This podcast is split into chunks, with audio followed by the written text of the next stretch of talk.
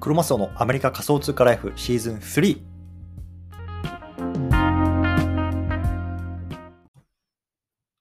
あ、あ、あ、あ、あ、大丈夫そうですね。はい。じゃあ今日もね、毎日スペース始めていきたいと思います。よろしくお願いします。今日1月の8日ですね、日曜日ね。あの、日曜日の夜遅くに集まっていただきどうもありがとうございます。で今日のテーマなんですけども、今日はね、連続ツイートの時代が終わりますというようなあの話をしていきたいなと思います。で、今日はもともとね、違う話しようと思ってたんですけれども、まあ、昨晩ちょっとね、大きめのニュースが出てきたので、まあ、そのあたりに触れながら、まあ、ちょっとね、連続ツイートの時代そろそろ終わるんじゃないか、そして、まあ、これからどうなっていくのか、そして僕はどうしていくのか、まあ、そのあたりの話をね、まあ、急遽したいなと思ってますので、よろしくお願いいたします。で最初にね、簡単に自己紹介だけさせてください。僕は今アメリカの方に住んでいて、まあ、会社員としてね、普通に働いてるんですけれども、まあ、その傍らね、まあ、Twitter とか、ポッドキャストとか、まあ、そのあたりでこう海外のトレンドの FN NFT とか Web3 の話をしてますので、もしね、興味がある方はフォローしてみてくださいというところで、えっと、今日ね、連続ツイートの時代が終わりますというような話をしていきたいなと思います。で、ちょっとね、頭の中で考えているものをこうアウトプットするような形で喋っていくので、まあ、ちょっとね、まとまりなくなるかもしれないんですけれども、ちょっとご了承ください。で、これ、あの、どういうことかというと、今日一つ目のツイートを貼り付けてます。で、これ何なのかというと、昨日の、えっと、日本時間だと、まあ、今日か、今日の昼間ぐらいにイーロン・マスクがツイートしてた内容になるんですね。で、まあ、簡単に言うと、えっと、連続ツイートについてはもう触れられてないんですが、長文ツイート機能っていうのがいよいよ出てくるというような話を彼はしてます。で、この長文ツイート機能なんですけれども、えっと、彼がね、あの、ツイッターに就任してから、まあ、あの、ツイッター2.0っていう言葉をよくあの言葉に口にします。で、ツイッター2.0って何なのかっていうと、まあ、新しいツイッターにしていくぞと。で彼があの買収してから決めたわけですよ。で、まあ、いろんなね、こう、機能を実装していくってね、あの宣言してるんですね。例えばね、まあ、これ聞いてる方、ブロックチェーンとか NFT とか、まあ、そのあたりね、まあ、あの、興味ある方多いと思うんですけれども、まあ、彼なんかはもうね、明確に決済機能なんかをここね、あのツイッターに入れていく、ね、ペイメント機能なんて言ってますね。で、その中でも、まあ、例えばビットコインとか、ね、中には同時コインとか、彼の好きなコインですけども、そういうものでね、もうツイッター上で決済できるようなもの、もしくは、まクリエイターが実際にそういうコインでま支払いを受けるようにするような機能っていうのをね、まあ、実装していくんじゃないかと言われてますね。で、かつ、例えば、あのバイナンス、ね、仮想通貨の取引所ありますけれども、あそこがね、まあ、イーロン・マスクが今回ツイッターを買収するにあたって、5億ドルかな ?5 億ドルだ？5億円か、5億円かもしれない。ちょっとあのそこのあの 金額あれなんですけれども、まあ、あのとにかくあの出資に手を貸してるんですよ。でそういうこともあって、もうバイナンスの社内にこうツイッターとブロックチェーンをね、こうどうあの紐付けていくかみたいな調査チームみたいなのがすでに設立されてます。なので、おそらくツイッターも何かしらこうブロックチェーンのテクノロジーを使って、我々がね、あのユーザーにとって何かね、こう便利なものっていうのをこれから実装していくんじゃないかと言われてます。まあ、とにかくね、まあ、何が言いたいかっていうと、まあ、これからこうイーロン・マスクがどんどんどんどんツイッターを変えていくと、ね、それによって、まあ、クリエイターがこうマネタイズしやすい時代っていうのがこれから来るんだよと、これがね、まあ、ツイッター2.0と言われる時代の、まあ、ざっくりしたあの内容です。で、今回ね、彼がツイートしてる内容っていうのはま、ちょっと読み読み上げましょうか。ちょっと待ってくださいね。彼の9時間前のツイートになるんですけれども、まあ、一部抜粋すると、long form tweets early February っていうね、あのツイートをしてるんですね。まあ、つまりこれ何かっていうと、長文ツイート機能っていうのが、まあ、2月の頭に搭載しますよということなんですよ。で、これね、長文ツイート機能っていうのは、まあ、前から、まあ、前々からね、まあ、ツイッターに来ると言われていました。で、今ね、ツイッターっていうのは、まあ、日本語で、日本語で140字で、えっと、英語で280字っていう自数制限があるんですよね。で、これによって、まあ、いわゆる短い文章しか、まあ、あのつぶやけなくなってるんですけれども、まあ、それをね、いよいよこう長文がね、ツイートできるような機能っていうのが実装されてくるというようなところが、多分2月の頭に出てくるんじゃないかと言われてます。うん。で、ツイートってね、ツイッターって今まで、なんだろうな、あの例えば自分のブログとかさ、まあ、何かメディアを持ってる人、例えばね、ノートとか WordPress とかでこうメディアを持ってる人、ね、この中にもいると思うんですけれども、やっぱりそういう記事をそうプロモーションするために使われるツールだったんですよね。なので、まあ、例えばブログ書きました、ね、ここに飛んでくださいって言って URL を貼ると、まあね、そこからあの ツイッターを見てる人が飛んで、で、例えばノートに行ったりとか、ね、自分のブログに行ったりとか、まあ、そんな風にするわけですよ。まあ、つまりね、いわゆるなんだろうな、中間業者みたいな形でツイッターって機能していたんですよね。で、これって何が問題なのかっていうと、ツイッターとしてはそのユーザーが自分たちのプラットフォームから離脱するわけですよね。そう。なので、そこから例えばまたブログに行ってツイッターに帰ってくるかどうかっていうのは、その時点で保証がないわけですよ。で、そうなると、やっぱり、まあ、マネタイズとかそういうところがすごく難しくなるわけですよね。彼らとしてもその広告を差し入れたりとか。そういった中で、やっぱりツイッターっていうのは、いかにこのツイッターのプラットフォーム内に、このユーザーを留めておくか、ここがね、非常に、まあ、あの課題だったわけですよ、長年の。でそんな中で、やっぱり長文機能っていうのを実装することによって、別にノートに飛ばさなくても、 WordPress の自分のブログのサイトに飛ばさなくても、このツイッター内で長い文章っていうのを読んでもらえるようになる。ね、これっていうのが、まあ、今回ツイッターが搭載してくる、まあ、新しい機能だと思います。うん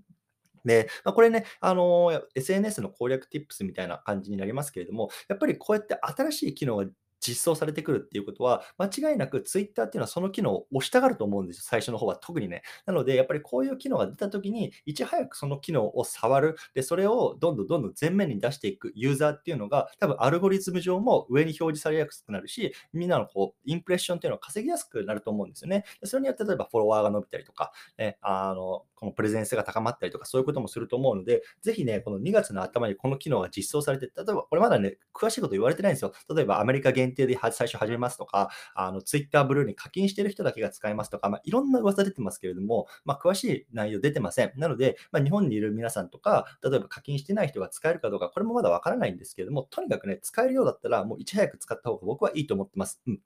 はい。っていうことが、まあ、あの、今回のテーマの背景なんですね。なので、まあ、今までざっくりまとめると、ね、これから2月の頭にこう長文をね、搭載できる機能っていうのが、いよいよツイッター内に出てくると。ね、昨日イーロン・マスクがツイートしてました。でですね、あの、今、このツイッター界隈、特にま NFT、Web3 界隈で、まあ、何が流行っているのかっていうと、結構皆さんよく見ると思うんですけれども、連続ツイート、いわゆるスレッドっていう形で、ツイートをね、こう、糸のように長くつなげて、一つの文章にしていく。ね、あの、そんなね、あの、はい、光景をよく見ませんか？で、僕自身もね、ずっとそれをこの3ヶ月ぐらいやってるんですよ。うん。で、それでね、こうおかげさまでフォロワーがで、だいたい1000人ちょっとぐらいから、まあ、今9200人ぐらいまでこう伸びていく。ガーッと3ヶ月でね、8000人ぐらいまでこうフォロワーさんがね、伸びたんですけれども、これはね、もう間違いなくこの長文えっと、すみません、連続ツイート、スレッドのおかげだと僕は思ってます。うん、でさっき言ったみたいに、やっぱりツイッターはこう自分のね、あのプラットフォーム内にいかにこう人を留めておくかっていうところを課題にしているので、今この連続ツイートっていうのが、ね、実際にこう、なんだろうな、こうスワイプするだけでさ、あのずっと読めるわけじゃないですか、ツイッターのプラットフォーム内で。なので、おそらくアルゴリズム上もこのスレッドを書いてるツイートっていうのを上に表示されやすくしたり、ような、あのなアルアルゴリズムになってると思います。で、僕自身もずっと多分それをやってるので、まあ、皆さんのこのなんだタイムライン上に表示されやすくなって、あ、なんか読んでみようかな、あ、じゃあフォローしてみようかなっていうところで、こう、フォロワーがガーッと伸びたと思うんですね。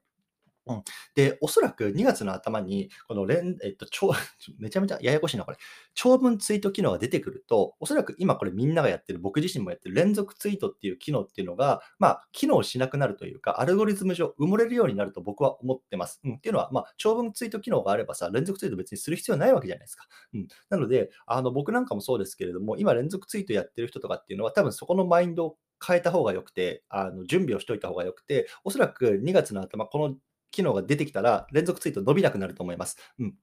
なので、えっと、僕はちょっともう、あの早急にこのあたりのマインドを変え、昨日のイーロン・マスクのメールを見、あのツイートを見て、あ、変えなきゃなって思ったんですね。うん。で、こっからがちょっと今日の本題の本題なんですけど、もう一個今日あのツイート貼り付けてるんですね。で、これ何なのかっていうと、NFT× ツイッター攻略メルマガっていうね、あのタイトルで始めてるんですけども、今実はね、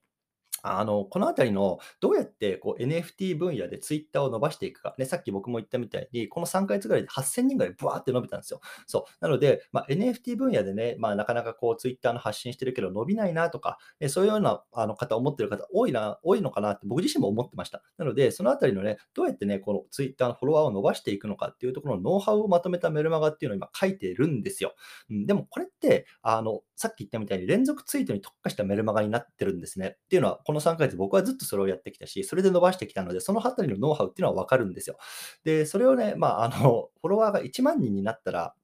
発信しようかなと思ってたんですね。なので、あと800人弱ぐらい、伸びたら発信しようかなと思ってたんですけど、おそらくこれ待ってたら、その連続ツイートの伸びるトレンドって終わるなって、昨日このイーロンのツイートを見た時点で思ったんですよ。だからちょっとこれ早急に動かなきゃいけないなって思ったんですね。なので、えっと、ちょっと急遽なんですけれども、正直まだ100%あのまとまってないです。7割ぐらいでしかこうまだ欠けてないんですけど、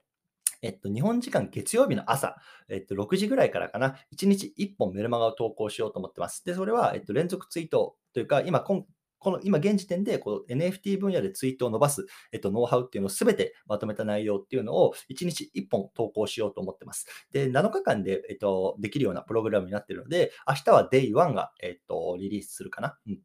で、火曜日に Day2、で、水曜日に Day3 っていう形で、まあ、えっと、7本のメールマガをこう読むと一応完結して、まあ、どんな風にね、僕がこう Twitter を伸ばしてきたのかとかの、そういうあたりのノウハウっていうのを学べるようなプログラムを今書いてるので、えっと、僕のプロフィール欄かな、プロフィール欄のところに、えっと、メルマガの URL 貼ってあります。なので、そちらの方に登録していただけると、まあ、あの、明日以降、まあ、毎日、そのノウハウのメルマガっていうのが届くようになりますので、ぜひね、あの興味ある方、見てみてください。で、まあ、さっきも言ったみたいに、現時点で伸ばす方法っていうのを今書いてます。多分、1ヶ月後これ使っても伸びないなって僕は今感じてるんですね。うん、ただ、えっと、そのなんだろうな、あの、どういうようなネタが伸びやすいかとか、あとはなんだろう、ちょっと待ってね、どういうネタが伸びやすいかとか、なんでね、今このツイッターを伸ばすべき、伸ばす必要があるのか、それはね、さっき言ったこうツイッター2.0とか、マネタイズっていうところとね、少し関係してるんですけれども、そのあたりの内容っていうのも、まあ、詳しく書いてます。なので、まあ、あの連続ツイートのノウハウとしては、もしかしたらね、もうあの古いコンテンツになるかもしれない、1ヶ月後。ただ、あの、その根本的な考え方であるとか、うん、その、今どういうような、あのね、なんだろうな、トレンドをこう、えっと、取ったらいいのかみたいな、その、なんだろうな、あの、目の付けどころとか、まあ、そういうようなところって、割とこう普遍普遍的なマーケティング能力なのかなと思うんですよね。なので、そういうところを、まあ、あの、今回なんだろうな、あの、学んでいただければ、例えばこれがね、長文ツイートの機能が実装された時も、それをね、こう横展開して、あの、応用することもできるのかななんか思いますし、もしね、あの、そのあたり興味ある方はね、登録してみてください。ちょっとね、僕もこれ、昨日のね、昨日っていうか、まあ、あの、日本時間の皆さんにとっては今日の昼間ですけど、あの、イーロンのツイート見て、マジかと思ったんですよね。っていうのは、ちょっとまだ、ね、この今メルマガ書き始めたばかりだったので、ちょっと準備できてねえよと思ったんですけど、多分今はこれ出さないと、あの、時期逃すなと思ったので、ちょっとあの、変更しました。なので、ちょっとこのあたりはね、まあ早急に動いていきたいなと思ってます。はい。で、なんかちょっとコメントとかもし、あの質問とかあのあれば、ぜひね、あのコメント欄に残してください。今、バーって僕、今思ってることを喋っているので、それ見ながら、あのコメントを返させてもらいます。はい。で、まあ、今回ね、このなんだろうな、えっと、メルマガどんな方に読んでほしいかっていうところをね、まあ、簡単にあの話しておきたいなと思うんですけど、まあ、さっきまず言ったみたいに、こう Twitter でね、NFT のこう発信とか Web3 の発信ね、クリプトの発信してるっていう方ね、対象にしてます。で、その中でもね、やっぱなかなかね、これ Twitter 伸びねえなとか、いいねつかねえなとか、インプレッション稼げねえなとか、そんなね、ところで悩んでる方向けの方、あの内容になってます。うん。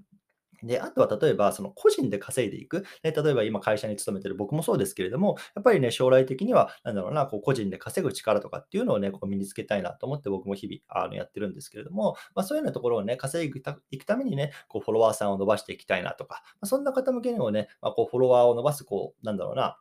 あの根本的な、なんだろうな、ノウハウみたいなところも書いているので、まあ、役に立つのかなと思いますし、あと一方で例えばさ、あのよくこう、界隈でこうフォロワーなんて今伸ばしてもしゃあないと。ね、フォロワーね、1万人のフォロワーよりも、例えば100人のね、コアなコミュニティ、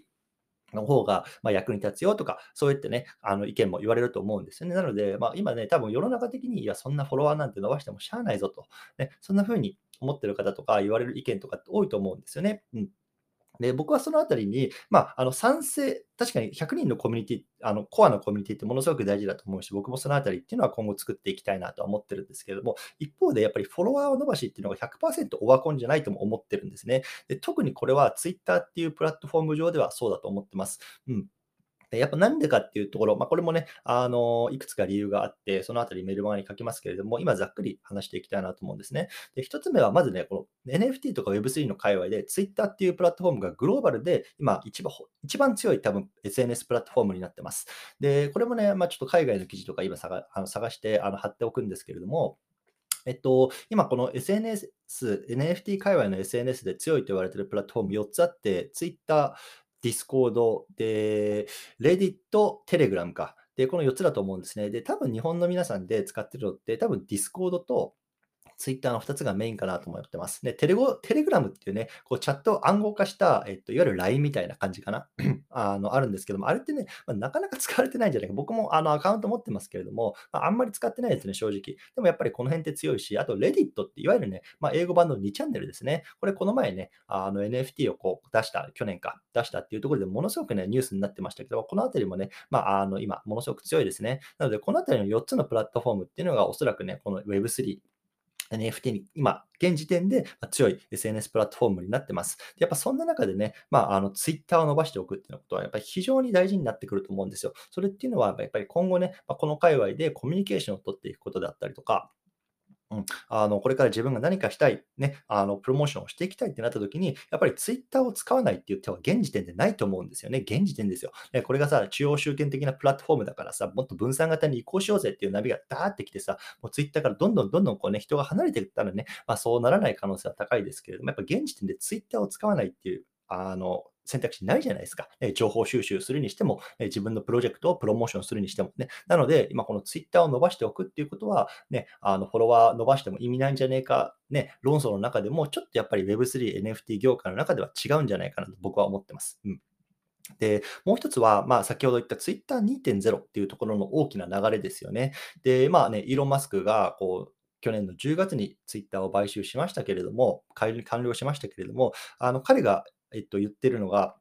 明確に言ってるのが、これからのツイッターはクリエイターのマネタイズを最優先するって話をしてるんですね。クリエイターのマネタイズを最優先する。つまり、まあ、そうやってね、まあ、例えば何かプロジェクトをやってる人であるとか、ね、僕らみたいなこう発信者であるとか、そういうね、いわゆるコンテンツをクリエイトする人が、こうね、あの、マネタイズしやすいプラットフォームにしていくっていうところをね、言ってるんですよ。で、彼っていうのは今回、あの、一応、この前ね、ちょっと陥落しましたけれども、まあ、世界一のね、お金持ちなわけですよね。で、彼がやっぱり今、あの、しあのシングルオーナーなわけですね。で、プライベートカンパニーです。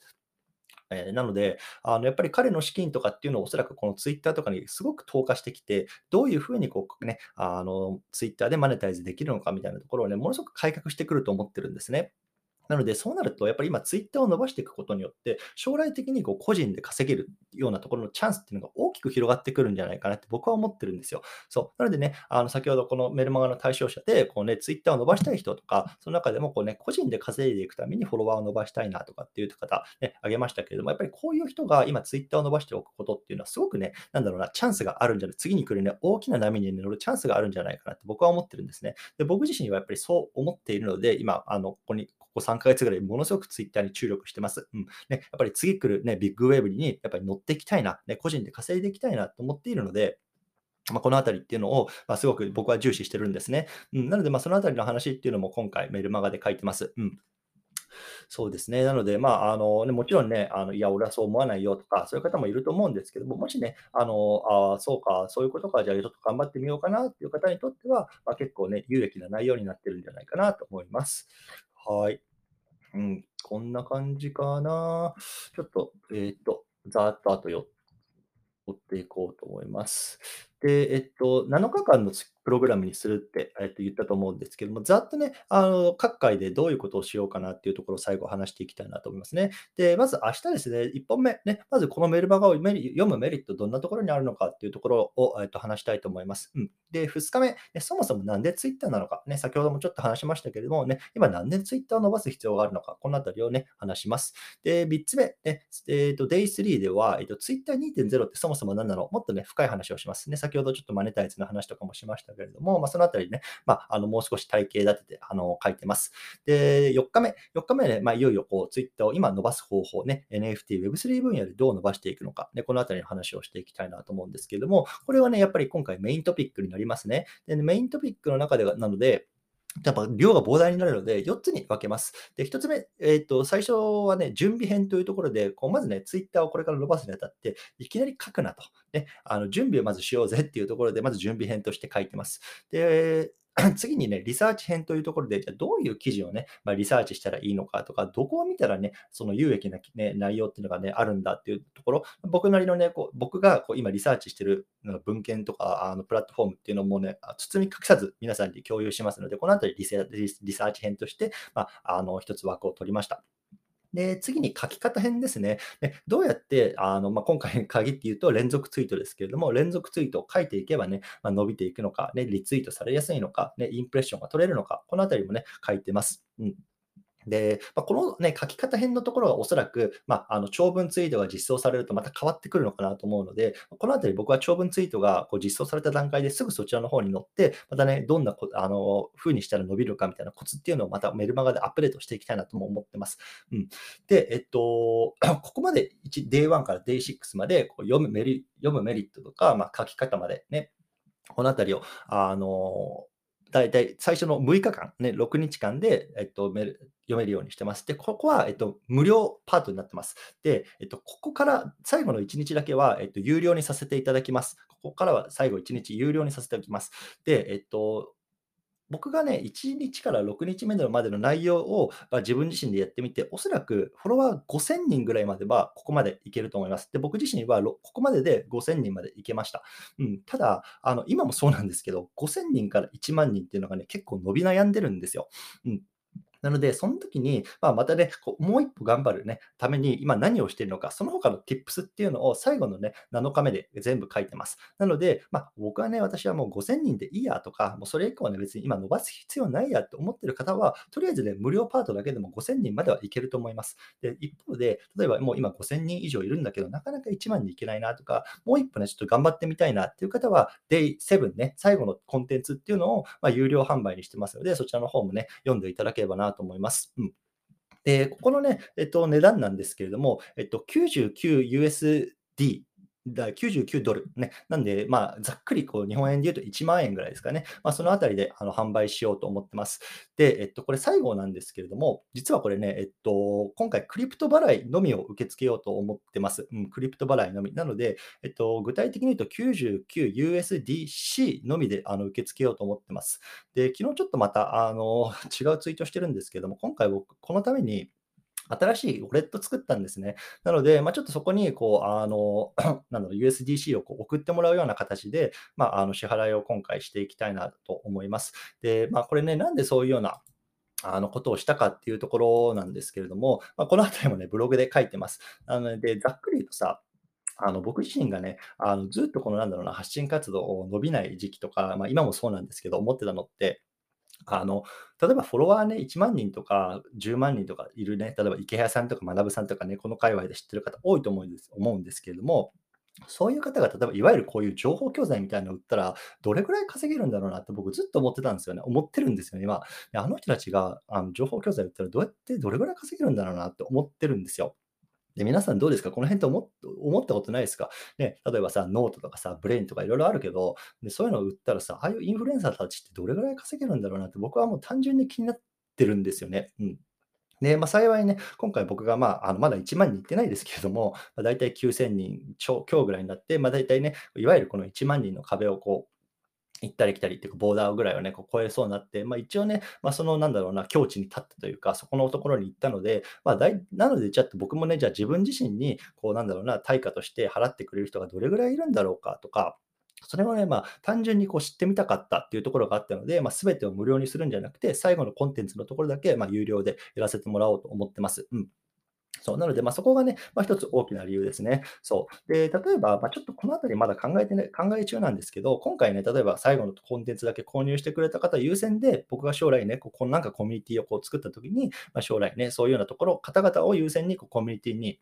ま招待しようかなとか、そんなことも考えてますね。うん、なので、まあ、そのあたりが大きな理由になってます。うん、で、まあ、それだけだったら、じゃあ別にね、普通に、なんだろうな、ストライプとか、そういうようなところの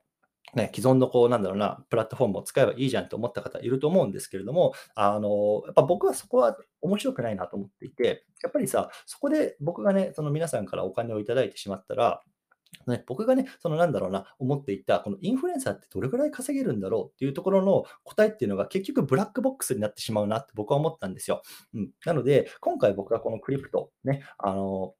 ね、受け取りたいなと思ってるのは、あのクリプトの業界ってウォレットってありますけど、ウォレットって24時間365日、誰もが見ることできますよね。なので、僕はそのウォレットっていうのを公開します。なので、僕が今回これを 99USDC で販売することによって、どれだけね、まあ、あの皆さんがこう課金してくれるのかっていうのが、誰もが見れるような透明性のある状態にしていきたいなと思うんですよ。うん、なので、昨日あのそのウォレットを公開しましたっていうツイートもしましたけれども、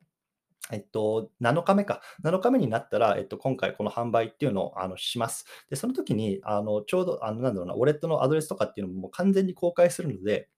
皆さんも、なんか例えばそのインフルエンサーさんとか、フォロワー1万人の人って情報教材売ったらどれぐらいね、あの稼げるんだろうなとかっていうの気になる方、中にはいると思うんですよ。僕自身がそうだったので。そういう方はぜひ僕のウォレット見てください。ね、あ、こいつね、こんなに売ってるけど、3人しか買ってねえじゃんとかさ、あ、こんなに買ったら、やったらね、50人も買ってくれたんだ。そこがね、もう全部透明性のあるように見えるようになしておきます。そう。だからそれってなんかすごく面白いなと思ったんですよね。僕自身もさ、じゃあ池谷さんがね、どれくらいね、あの、稼いでるのかってやっぱ見てみたいしさ、でもそんなわからないわけじゃないですか。ブラックボックスになっちゃってるから。でもね、これクリプトの決済にすることによって、もうウォレットっていうのはもう世界中の誰もが24時間365日見れるわけですよ。でそれは別に僕のウォレットだけじゃなくて、皆さんのウォレットもね、あのディディバデバンクとかさ、そういうので調べればわかるわけじゃないですか。だから僕はね、そういうふうにして、今回、まあ、新しいちょっと取り組みとして、そういうようなクリプト決済っていうのをまあやってみようかなと思いました。うん、で幸い僕はアメリカの方にいるので、あのこういうなんだ、なんだ、事業を日本でこうクリプト決済にすると結構ね、あのめんどくさいとかっていう話を聞くんですけれども、まあ、アメリカの方は割とその辺の税制っていうのが、まあ、あの日本よりはま低いので、まあ、別にこのクリプトで受け取っても、そういうような税制面でのなんかちょっといざこざとかっていうのはまあ少ないというようなところを、まあ、すでに税理士の方から確認も取ったので、まあ、そのあたりはね、まあ、あの、いや、なんだろうな、あの日本よりはちょっとやりやすいかなっていうところでやっていきたいなと思います。うん。そんな感じですかね。なので、まあ、あの、正直この、今回なんだろうな、販売するところの売り上げの使い道っていうのは全然考えてなくて、先ほど言った、例えばね、将来的に僕が何かコミュニティを作ったときに、そのコミュニティ内で、例えばね、まあ、今回この DeFi で運用してみようかとか、ちょっとこの NFT 銘柄買ってみようかみたいな、こうみんなで決めて、その資金のね、使い道っていうのをなんか決めて運用していくとかっていうのもなんか面白いかなとか思っていたりとか、うん、なんかそんなちょっと新しい取り組みっていうのを、まあ、自分の中で2023年はしていきたいなと思ったので、まあ、今回こういうようなあの 感じにしてます。うん。なので、そんな感じですかね。なので、まあ、今日はちょっとざーっとね、この話をしてきたんですけれども、ちょっといくつかね、コメントとかいただいているので、そのあたりをね、今読んでいきたいなと思います。もし何か他にもコメントとかあれば、ぜひコメント欄に入れてみてください。大輝さんですね。ちょっと読み上げますね。Twitter スペースお疲れ様です。今回の機能変更について質問です。投稿できる文字数はどのくらいになると思いますか ?Twitter の画面上で1000文字の文章が流れるとかなり見づらいと思うので、もう文字数が気になってます。あ、どうもありがとうございます。確かにね、これはあると思います。で、現在ですね、実際に今ね、えっと、地域限定で、アメリカは使の一部のユーザー使えるんですけれども、なんつったかな？ちょっと待ってね。えー、っと、名前がわからん。ちょっと待ってくださいね。どれや。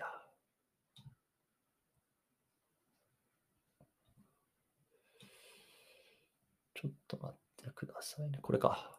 そうだ、ツイッターノートっていう機能、皆さんご存知ですか？これね、多分ほとんどご存知ないと思うんですよ。っていうのは、多分アメリカ、カナダ、あとどっかなんか、ガーナとかなんかそのあたりかな、すげえなんかマイナーな国が一つ入ってたと思うんですけど、そこの